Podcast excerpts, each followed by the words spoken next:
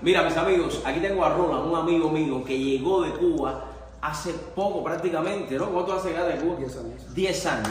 Pero se enfocó y tiene este negocio, este negocio donde también tiene empleados y por eso es tan importante apoyar a los pequeños negocios. Roland, ¿qué le puedes decir a todas aquellas personas que quieren eh, ser exitosos aquí en los Estados Unidos? Eh, bueno, más que inteligencia, disciplina.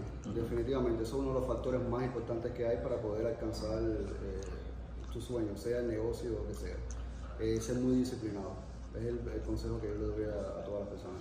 Amigos míos, si quieres tener un arma, si quieres aprender de armas, si quieres tener tu propia licencia, pasa por aquí, la información se la voy a poner debajo. Yo siempre continúo apoyando a los pequeños negocios porque son los que generan ingresos localmente y también, sobre todas las cosas, muchos empleos. No, y, gra- y gracias por apoyar también, No, Daniel, un no, tema no. muy importante, la segunda enmienda. Así mismo es. Que es lo que hace una, una de las cosas que hace este país, el mejor país del mundo. Así que ya tú sabes, pasa, la información está aquí abajo, Rula, gracias por la oportunidad, gracias Si quieres estar bien protegido, pasa por aquí que te van a enseñar todo.